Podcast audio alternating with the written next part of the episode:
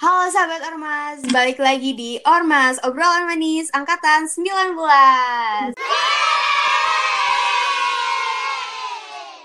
Nah, balik lagi nih di episode kali ini bareng gue Lasti Dan gue Dep di Dep. episode yang ke-6.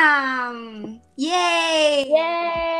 Yeay. Gak berasa ya Dep, udah nyampe episode ke-6 aja nih podcast kita. Iya nih, kan udah banyak banget ya yang kita omongin dari kemarin, yang dari self care sampai apa tuh? Eh, sampai yang horor-horor juga udah kita bahas Iya, iya. semua.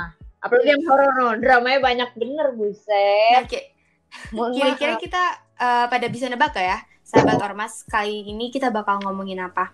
Aduh, itu kali ini mau yang Apa serius-seriusan. tuh? Soalnya dari kemarin kita kita udah bercandaan mulu, udah gibah mulu, kagak jelas dari serius-serius kemarin. apaan? Nikah. Kagak lah, kejauhan dong las tugas gue PFM nya baru kelar, lu mau ngajak Iya, aduh, nikah. PSPM tuh. Mau bagaimana ya susah. Gila. Iya. Ya abis kan lo ngomongin yang berat-berat Nikah coy yang berat Tapi giliran lo stres kuliah tuh Lo pada nikah gak sih? Iya bener. Tapi kagak Iya. punya calon. Gak punya calon nikah, Gak punya duit ya kan Nah tapi Dep Gue tuh Iya, kepikiran kayak Orang-orang tuh kan Nikah tuh kan mahal ya Apalagi zaman sekarang Kayak udah ada tren-tren kayak. Orang-orang nikahnya tuh Rata-rata menurut gue temanya mirip-mirip lah ya Nah orang-orang tuh ngumpulin duitnya gimana sih? Kayak ya nikah kan mahal coy Apalagi nyari duit Sekarang tuh kayak susah banget ya gak sih? Iya. Ya ngapain lagi? Gimana lagi cara nyari duitnya? Jaga lilin lah. Allah. Kagak yang bercanda. Ya Allah, kali jaga lilin. Kagak. Oh, alhamdulillah saya mah halal begitu ya. Banyak lah. Lu bisa kerja, bisa cari part time, bisa bikin usaha sendiri. Iya ya sih, banyak lah banyak cari duit tuh. yang pada banyak. bikin usaha sendiri apalagi Banyak. pas pandemi kayak gini kan Eh, iya makanya eh eh, tapi kan di pandemi-pandemi gini kan orang kan banyak Mm-mm. bikin bisnis tuh ya. Katanya di angkatan kita ada tuh yang bisnis-bisnis Oh, sambil iya. kuliah lah. karena kita udah kedatangan nih di- uh, udah kedatangan narasumber yang teman angkatan kita juga yang kebetulan mereka berdua Mhm. punya bisnis bisnis nih At- eh, yang kayak kita omongin sekarang ini kayak atau istilah itu side hustle yang di mana mereka kayak kuliah tapi sambil kerja juga gila keren banget nih kalau gitu kita kenalin aja ya narasumber kita kali ini ada Anasya dan Anin Halo semua. Hai, Hai, apa kabar guys? Baik, baik. Gila pandemi ini eh, pada gimana di rumah? iya. Baik, baik. Ya gitu-gitu aja. Gitu aja. keren banget ya. Eh, gue las gue tuh ngeliat mereka tuh kayak keren banget gitu. Kita ya kuliah Ih, udah parah. ngap gitu. Terus masih orang gitu kan ya. Bisa kerja lagi kan? Iya, keren banget anjir. Gue tuh ngeliatnya kayak, ih gila eh buat lu berdua gue boleh nanya-nanya eh dah nanya-nanya nggak Aduh. boleh dong bolehin. Gak boleh deh. Oke. ya udah nih langsung ya gue keluarkan pertanyaan-pertanyaan dari gue nih. Gue pengen tahu aja sebenarnya kan ceritanya gue ada minat nih buat berbisnis cuma niatnya tuh susah gitu dari dalam hati ini mohon maaf banget ya. Terus kalian tuh gue pengen tahu deh untuk jadi inspirasi aja mungkin gue malas nih pengen nikah cepet kan Lu pengen deh bikin itu bisnis, loh, gak usah bawa gue. gitu kan ya. Lu udah siap duluan. Gak punya calon gue. Ya bagaimana ya? Masih Ya udah begini. Oh, Ntar maaf, dulu ya Las, gue tanya dulu. Ntar kita ngomongin nikahnya di belakang layar aja ya. lanjut. Kalian ada kerjaan atau usaha apa aja nih sama kuliah gitu? Pertama gue tanya ke Anin dulu deh. Anin. Halo, Hai, jadi em, aku eh, sambil kuliah kemarin tuh aku kerja dan bisnis juga. Aku kerjanya tuh eh, bikin soal buat suatu platform yang suka ngadain tryout tryout gitu. Boleh sebut Boleh sebut nama kok, boleh boleh. Sebut aja. sebut ya? Kalau Aku, mau nyebut, aku kerja bikin soal bahasa Inggris buat eduka sistem. wah gila. Anak Oh. sastra Inggris banget gak tuh? Gila. Iya, eh dulu gue suka ikut tryout eduka tuh yang tryout gratis yang nyebar itu kan Iya sama, namanya? iya, iya. gue juga.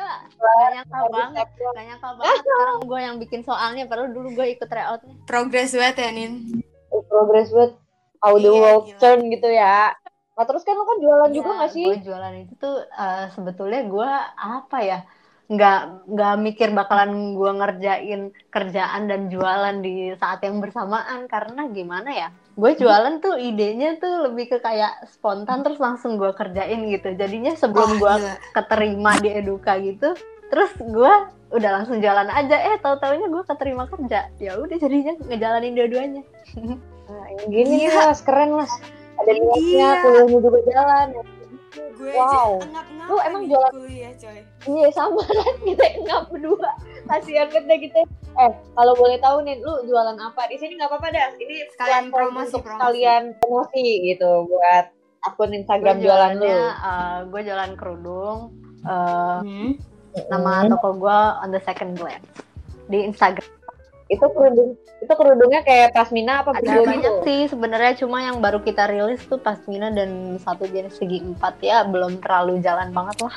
wah gila Oh, tapi lo udah keren banget sih, udah berhasil. Oh, juga itu ya self manufactured ya? wow Ini nanti aku cerita. keren banget ya.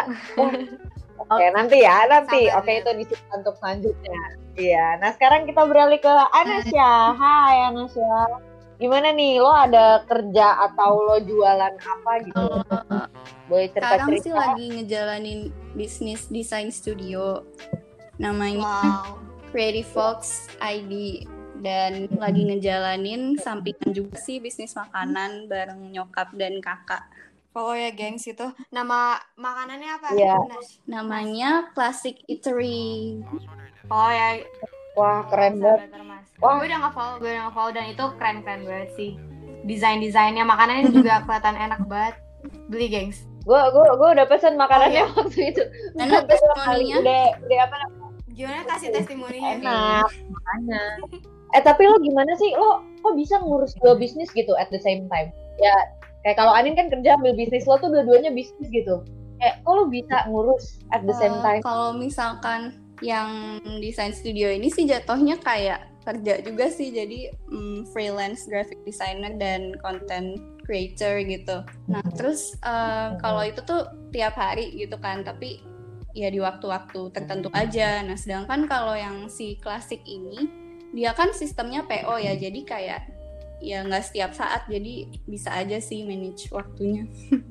karena yang susah tuh ya. manage waktu lo nggak sih apalagi bagi sama waktu kuliah tugasnya Betul banget. Jadi em, harus ini sih disiplin sama jam-jam kapan kita kerja, kapan kita kuliah, kapan kita urus bisnis kayak gitu sih. hmm. Oke, kalau gitu gue pengen nanya deh, gue gue penasaran. Walaupun gue tahu nih jawabannya di antara kalian berdua nih gue tahu jawabannya, cuma kayak gue pengen nanya biar orang-orang pada tahu gitu. Berdua tuh udah dari kapan sih mulai usaha ini dan dan atau kerjanya ya gitu. Dari Anin dulu, lo udah dari kapan nih mulai lo kerja buat buat soal di eduka sama lo bikin bisnis on the second glance ini. Jualan gue itu kalau nggak salah akhir Juli ya, sebelum Agustus deh pokoknya akhir Juli. Hmm. Kalau misalkan eh, edukanya ini eh, Agustus baru pengumuman diterima. Oh, tapi lo berarti kerja masih sampai Iya. sekarang gitu kan di Eduka masih buat wow, wow, keren keren. Kalau Anasya lo udah dari kapan usaha atau kerjanya? Kalau em, Creative Fox itu dari awal Januari 2020, Oke, Berarti wow, keren. awal- Terus awal tahun semester dua ya kita awal Wow. semester kita ya Ya betul. Nah Mm. terus kalau klasik ini tuh sebenarnya hasil iseng-iseng pas pandemi ini sih jadi sekitar Juli kalau nggak salah. oh iya, saya pandemi ini tiba-tiba kayak banyak yang jualan gitu, mungkin lo jadi kayak ah, gue kan juga bisa Ya, betul dagang, bisa apa namanya? Jadi bisa manfaatkan lah. gue pernah punya pikiran buat kayak gitu tapi nggak jadi jadi ini kagak ada niat ya makanya gue selalu salut sama orang-orang yang bisa kayak mereka berdua gini. Nah lu berdua nih apa sih yang menjadi pelopor kalian untuk mulai usaha atau kerjaan atau is it just because of money? Atau kalian cari pengalaman? Atau emang passion? Atau gimana? Kalau Anasya nih gue denger denger lu kan pernah dagangnya dari SMP ya? Jauh Hah? gak sih? Itu jauh banget gak sih Iya, jadi Iya. dulu pas SMP itu eh, punya clothing barengan sama kakak sih, cuman karena oh yang gitu ya gue ingat iya jadi belum lanjutin lagi gitu.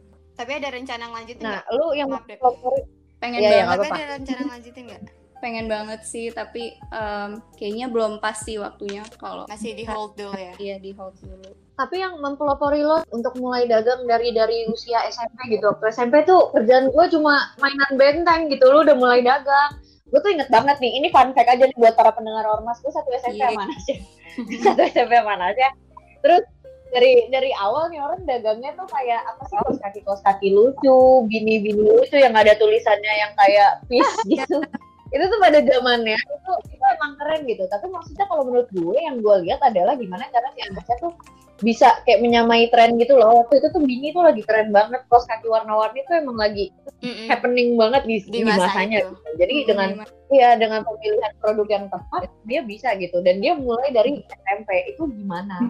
Kena apa yang mempelopori lo? Apa emang karena kakak lo mungkin kan kakak lo lebih tua dari lo terus dia yang kayak aduh bikin all shop ah terus kayak oke gue ikut atau gimana? Jadi tuh gitu. Sama yang mempelopori lo bikin bisnis ini dah kreatif Oke. kok gitu. Jadi yang mulai dari SMP dulu kali ya. Jadi Boleh. awalnya tuh Mm-mm. eh, kakak gue punya online shop sama temen-temennya. Nah habis itu temennya nggak lanjut. Akhirnya kakak gue doang yang lanjut nih. Nah terus akhirnya gue jadi ikutan deh. Mm. Awalnya sih emang jual Oh jadi karena eh, barang-barang lucu gitulah. Kayak kaos kaki warna-warni segala macem. Nah terus kita eh, pindah ke clothing Oh. itu sekitar tahun 2014 kalau nggak salah ya. Terus em, mulai vakum tuh 2017 gitu deh. Jadi eh, belum lanjutin lagi. Nah terus kalau yang si Creative Fox ini itu awalnya karena hmm, kan eh, aku suka banget nih graphic design gitu. Terus tapi mau nyari kerjaan kayak freelance atau apa itu Mm-mm. susah karena kan masih undergraduate dan bukan kuliah desain kan. Sedangkan rata-rata tuh persyaratannya itu kalau misalkan mau ngelamar di mana gitu. Akhirnya mikir ya udah kenapa nggak bikin desain studio sendiri gitu kan. Jadi malah klien yang cari kita bukan kita yang cari klien dan awalnya tuh iseng-iseng doang tapi alhamdulillah ternyata berjalan sampai sekarang sih gitu. Ah. Wah keren banget. Keren banget sih. Iseng-iseng berbuah hasil. gitu. gitu. Iya iseng-iseng. Kalau Anin sendiri Oh ini ya, kalau Anin sendiri apa yang mempelopori untuk mulai apa namanya buka usaha jilbab? Apa karena lo pakai jilbab terus kayak aduh kayaknya gue jual aja deh jilbab jilbab gue apa? Nggak gitu. bro. Tapi emang kebanyakan banyak orang yang kayak gitu juga soalnya kan. Oh, eh, gue sih alasannya personally justru gue karena eh, pertama kali nih gue baru nyoba pakai pasmina dan dulu-dulu tuh gue nggak pede gitu loh pakai pasmina dan sekarang gue baru ngeliat kayak eh ternyata gue bagus juga pakai pasmina terus gue suka sama pasmina terus aha aku jualan aja pasmina terus ya udah jadi deh Oh, jadi lo baru style lo pakai pasmina tuh baru kuliah ini berarti Nin. iya pas semester 1 semester 2 kemarin kan pas zaman pakai eh ah. zaman ke kampus gue belum pernah pakai pasmina kan Iya, gue pikir tuh emang lo udah style lo dari zaman SMA udah pakai pasmina gitu. Hmm. Soalnya kayak udah kelihatan lo udah pede banget aja udah kayak suit yourself banget Ih, gitu. loh. mantap deh. Ih, aku jadi malu. Oke ya udah oke itu kalau untuk mempelopori ya. Nah kalau sekarang tuh gimana cara lo berdua nyimbangin akademi sama kerjaan atau usaha kalian? Kayak maksudnya is it hard? Karena jujur aja nih gue dan Lasti sebagai contoh dan bukti nyata bahwa di semester 3 ini kita ngep. gue ngep. Gue nggak gue rada susah catch up buat apa namanya eh, untuk eh, kegiatan akademis gue karena jujur di luar akademis gue juga gue banyak kegiatan kan. Meskipun nggak nggak bisnis kayak lo berdua karena kalau bisnis kayak gue belum sanggup deh. Cuma maksudnya gue juga ada kegiatan dan ini gue juga sampai ngep gitu. Nah kalian gimana sih cara nyimbangin eh, akademis sama usaha dan kerjaan kalian gitu? Kayak susah gak sih? Soalnya bukti nyatanya gue dan masih ngep gitu. Jadi mungkin kalian bisa sharing dan mungkin bisa ngasih tips and tricks juga sekalian biar nggak ngep gitu ya maksudnya tips and tricks agar tidak ngep mengejar eh, akademis di sela-sela kesibukan kalian gitu. Siapa dulu nih? Nesha dulu kali ya? Ya udah boleh boleh. Kalau buat nyimbangin sih menurut gue susah-susah gampang. Tapi em, triknya sih sebenarnya yang penting kita harus disiplin sama jam kerja. Nah, jadi tahu waktu gitu, balik lagi tahu waktu, kapan waktunya kuliah, kapan waktunya nugas, kapan waktunya urus bisnis dan kapan waktunya santai. Dan yang penting sih kita tahu prioritas masing-masing ya. Kalau gue nih misalnya kan masih mahasiswa statusnya, jadi tetap yang diutamain itu kuliah, jangan sampai karena ada sampingan-sampingan ini tuh kuliahnya jadi keteteran gitu kan. Mm-mm, betul banget. Mm-mm. Em, caranya sih paling nyiasatinnya kalau misalkan lagi sibuk kuliah ya udah close order dulu kayak gitu.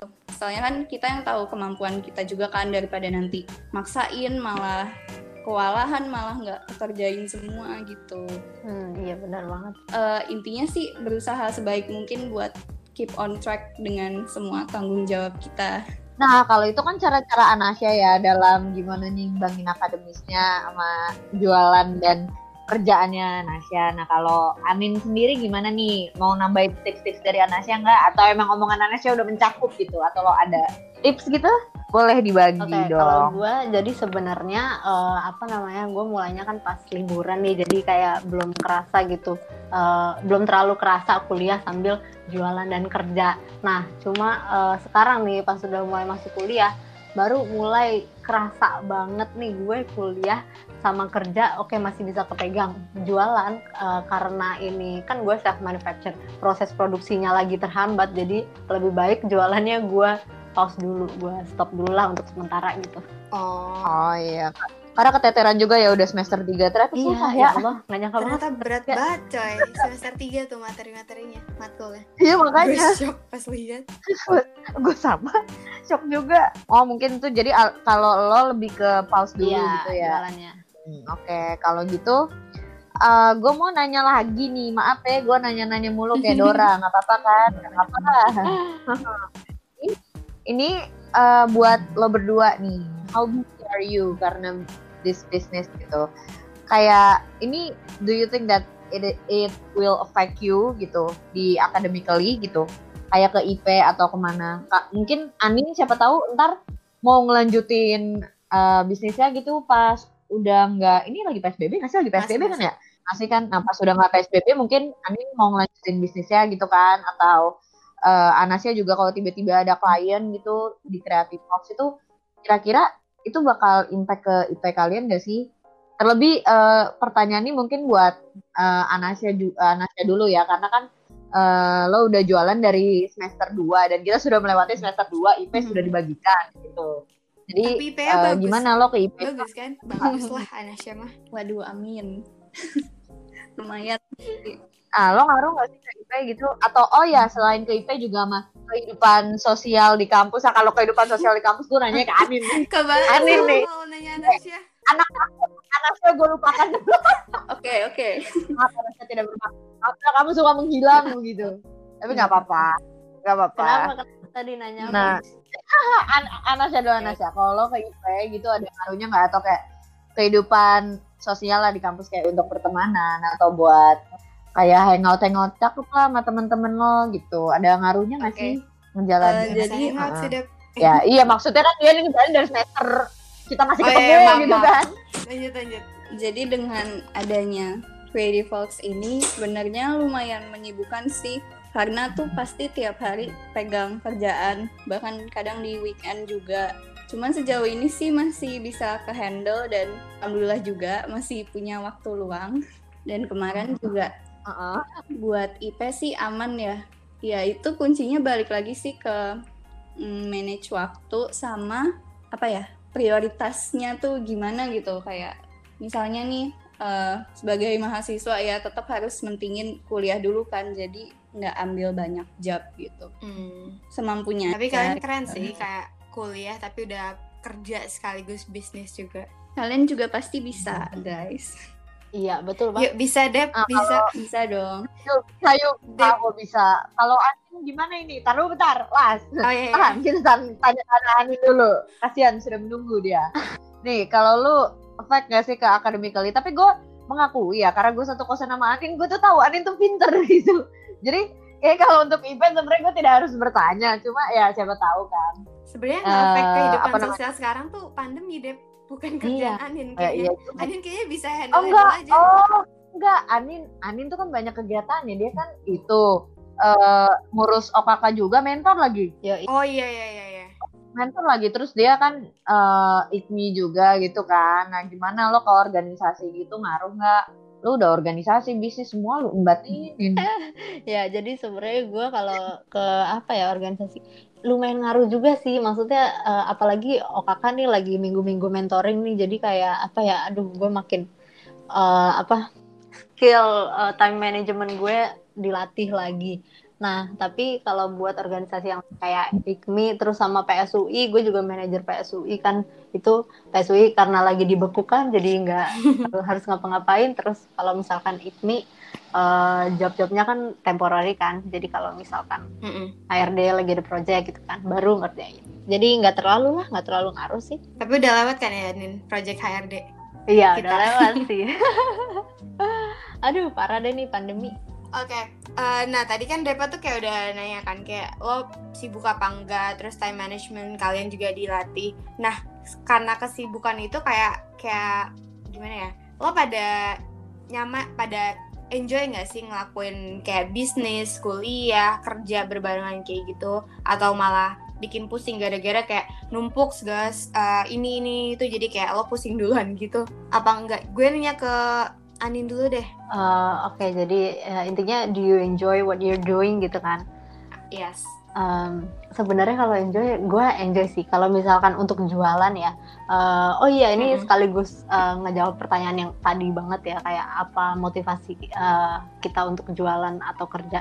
Jadi kalau gue itu salah satunya motivasinya juga karena uh, gue kepengen uh, nyoba, eh nyari pengalaman sedini mungkin. Jadi kayak uh, kalau jualan nih ya menurut gue uh, di umur mm-hmm. kita sekarang pas kita masih ditanggung sama orang tua gini uh, ris- risikonya nggak terlalu gede waktu mulai saat ini ketimbang kalau kita mulai uh, setelah nanti kita sudah ya. nggak ditanggung orang tua uh-uh. karena yeah, yeah. kalau misalkan pun kita uh, nauzubillah amit-amit gitu rugi gitu sekarang nggak sampai yang kayak kita nggak bisa makan terus kita nggak bisa iya lo nggak bakal bisa mikirin hari ini makan apa uh, gitu, gitu. iya jadi uh, mumpung risikonya nggak begitu besar kenapa nggak coba jadi uh, eh, gue enjoy juga sih tapi di satu sisi pasti ada tertekannya lah ya nah, pasti ada lah ya kayak ketika iya. lagi sibuk-sibuk banget kayak lagi bisnis lagi ada apa ada urusan terus kuliah misal tugas segala macam. Uh, uh, iya benar banget. Uh, terutama kalau misalkan jualan ya kadang uh, orang suka bilang kalau misalkan nggak uh, eh kalau misalkan kepepet tuh pasti baru baru benar-benar apa ya mm -hmm. istilahnya baru, baru mulai dikerjain gitu. uh, uh, baru dikerjain maksudnya gue bukan dalam keadaan butuh uang kan ya jadi uh, mm -hmm. yang susah juga salah satunya tuh nge-maintain motivasi gue untuk jualan gitu ayo ayo ayo jualan Gila itu keren sih Nin karena jujur uh, kayak pemikiran yang kayak gitu sih yang sebenarnya dibutuhin karena gue aja mau nyoba buat berpikir kayak gitu aja masih susah dan takut banget sih. Sebenarnya gue salut. Uh, uh, beraniin aja lah kayak gitu ntar tinggal jalanin. Kalau Anesha gimana Nas? Kayak do you enjoy what you're doing? Hmm, bener-bener enjoy sih karena alhamdulillah kan kerjaan sesuai passion juga ya. Oh, nah, ya. uh, cuman kadang tuh orang bilang gini kan, ah lo mah enak kerjanya sesuai passion gini gini gini, cuman mm -mm sebenarnya tidak semudah itu guys jadi mau pekerjaan apa pun kan pasti ada titik jenuh dan ups and downs-nya. Nah terus jadi apalagi kalau dikerjain terus menerus konstan iya, gitu kan pasti. Ada tantangan sendirilah buat terus termotivasi kayak gitu buat konsisten. Dan juga tantangan lainnya sih paling menghadapi klien yang misalnya maunya banyak gitu minta ini itu. Mm -hmm cuman um, sebisa mungkin sih dibawa enjoy aja dibawa sesantai mungkin. Jangan dianggap beban jadi, tapi kalau nanganin ya. Jadi ya jawabannya adalah so far ya yeah, I really enjoy the whole process aja sih. Tapi tadi Nas kayak uh, Nas kayak lo nyebutin uh, kalau kliennya nyebelin kayak gitu kayak gitu itu cukup bikin pusing banget gak sih? Karena maksudnya well balik lagi ke orangnya masing-masing ya. Kalau hmm. tipe orangnya yang kayak pemarah kayak gue mungkin gue bakal pusing duluan. Kalau lo gimana nanggepinnya harus sabar sih yang penting karena ya namanya klien kan macam-macam jenisnya permintaannya mm. dan lain-lain ya itu udah jadi resiko pekerjaan sebagai graphic designer juga sih iya kan apalagi kayak pasti minta edit ini edit itu yeah. segala macam eh tapi gue penasaran deh kalau lo ngurus klien gitu ya mm -hmm. terus itu tuh uh, mereka ngasih deadline nggak kalau apa lo yang menentukan deadline ke mereka? Um, kadang ada yang ngasih deadline, kadang ada yang enggak mm -hmm. gitu. Cuman ya paling gue kasih uh, oh iya selesainya dalam waktu misal 1 sampai tiga hari ya kayak gitu sih.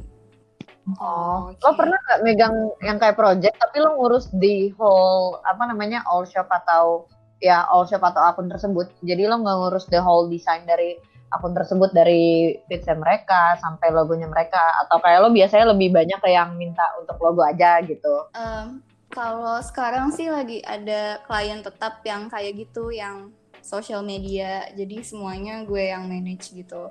Lo yang megang gitu. Uh, oh. dan sekali sekali sih ambil yang project kecil-kecil aja yang misalkan seminggu selesai. Hmm, jadi kayak cuma kayak gue ya? desain pada saat itu doang gitu ya bukan yang terus-terusan. Iya. Tapi kalau yang lo megang kayak gitu lo megang lo ngurusin segala caption captionnya juga berarti? Atau cuma desainnya aja? Uh, termasuk caption dan konten sih kalau yang social media hmm. ini. Keren lah. Gila. Oh nggak kemarin gue gue pakai jasanya Indonesia buat bikin ribbon buat adikku. Makasih lo sudah keren yang buat jasa saya. Udah terpercaya okay. ya mam. Nah uh, kan kalian udah mulai bisnis dari sekarang. Sekarang ini ukurannya masih muda banget lah ya. Karena kita belum pada nyampe 20 kan ya belum. Belum. Belum. Nah iya kayak to start business from a young age kan it could be very scary right? Nah kalian tuh uh, pas menghadapi rasa ketakutan kayak gitu uh, pasti ada dong. Kalian gimana sih kayak ngadepin ketakutannya? Terus rasa ketakutan yang kalian alamin pas mau mulainya tuh kayak gimana? Siapa dulu nih? Siapa oh, dari Nesha Nesha um, kalau rasa takut tuh pasti ada sih di awal-awal kayak duh bisa nggak ya duh uh, nanti takut ngecewain calon klien atau gimana gitu. Cuman ya ya udah cuekin aja kita mulai dulu aja. Karena kalau misal nggak mulai-mulai kan kita nggak pernah tahu ya. Terus ya udah mulai aja tekunin. Kalau misalkan berhasil ya alhamdulillah. Dan kalau misalkan belum berhasil um, nggak at least sudah nyoba lah ya. Ya at least sudah nyoba dan pasti kita dapat pelajaran dan pengalaman dari situ. Kan. Mm -hmm. Jadi ya udah nganggepnya nothing tulus aja gitu. Oke okay, gue suka sih. Kalau Anin gimana Nin? Uh, kalau gue sih kurang lebih uh, sama ya kayak Nesha kayak uh, ya udah jalanin aja dulu. Uh, takut sih pasti ada apalagi uh, yang gue jual. Ini tuh istilahnya apa ya komoditas yang uh, banyak banget dijual sama orang lain. Uh, dan mulai dari harga murah sampai harga tinggi. Dan uh, pas awal gue juga bingung maksudnya nentuin pasar gue tuh gue mau berada di pasar yang mana gitu. Nah tapi ya itu sih yang yang bikin takut ngeliat all shop lain yang kayak udah pada gede-gede banget. Terus gue kayak oh my god gue gue apaan gitu. Terus uh, eh, gue gue pasang mindset ini aja sih di dalam pikiran gue kayak kalau misalkan mau tahu lu akan berhasil atau enggak there's only one way to find out. Lakukan aja. Hmm. oke. Okay. nah uh, kalau bisnis lo nih uh, sampai sekarang gimana? Udah masih ber terus berjalan lancar kan baik bisnis lo atau dan kerjaan lo juga? Udah gimana perkembangannya? Oh, uh, kalau misalkan um, kerjaan gue uh, ini sih bukan yang tetap gitu, jadi gue temporary project dan projectnya uh, mungkin setengah jalan lah ya. Nah kalau misalkan mm -hmm. bisnis gue sih uh, uh, sebenarnya gue tuh lagi pindah dari uh, dagang ke self manufacture jadi ngerti kan uh, kalau misalkan dagang dulu gue uh, beli jadi istilahnya gitu ya produknya di yeah. lain Terus lalu jual lagi. langsung gue jual kalau misalkan ini gue self manufacture gue uh, beli kainnya terus gue cari penjahit sendiri dan jujur ini gue masih rada stuck di dalam proses ini karena Uh, susah banget kan pasti iya. kayak lo nentuin yang sesuai dengan preference lo dan bener uh, uh, nggak uh, apa ya nggak nggak segampang yang gue kira gue ini udah berkali-kali salah penjahit dan rugi berkali-kali tapi gue uh, gue sementara ini gue mau pause dulu karena kegiatan kuliah yang banyak banget terus mm -hmm. uh, nanti gue lanjutin lagi tapi pasti gue lanjutin kok Hmm, oke, okay, ya. Kalau uh, Nasya gimana Nas? Perkembangan bisnis lo sampai sekarang? Kan tadi uh, lo bilang di Creative Walks lo punya udah ada apa klien tetap ya. Terus kalau hmm. yang Classic Eatery gimana juga dua-duanya perkembangannya? Uh, dua-duanya sih so far so good sih. Maksudnya alhamdulillah berjalan semua dengan baik. Ya harapannya sih tetap konsisten dan ya semua berjalan dengan baik aja. Hmm, amin.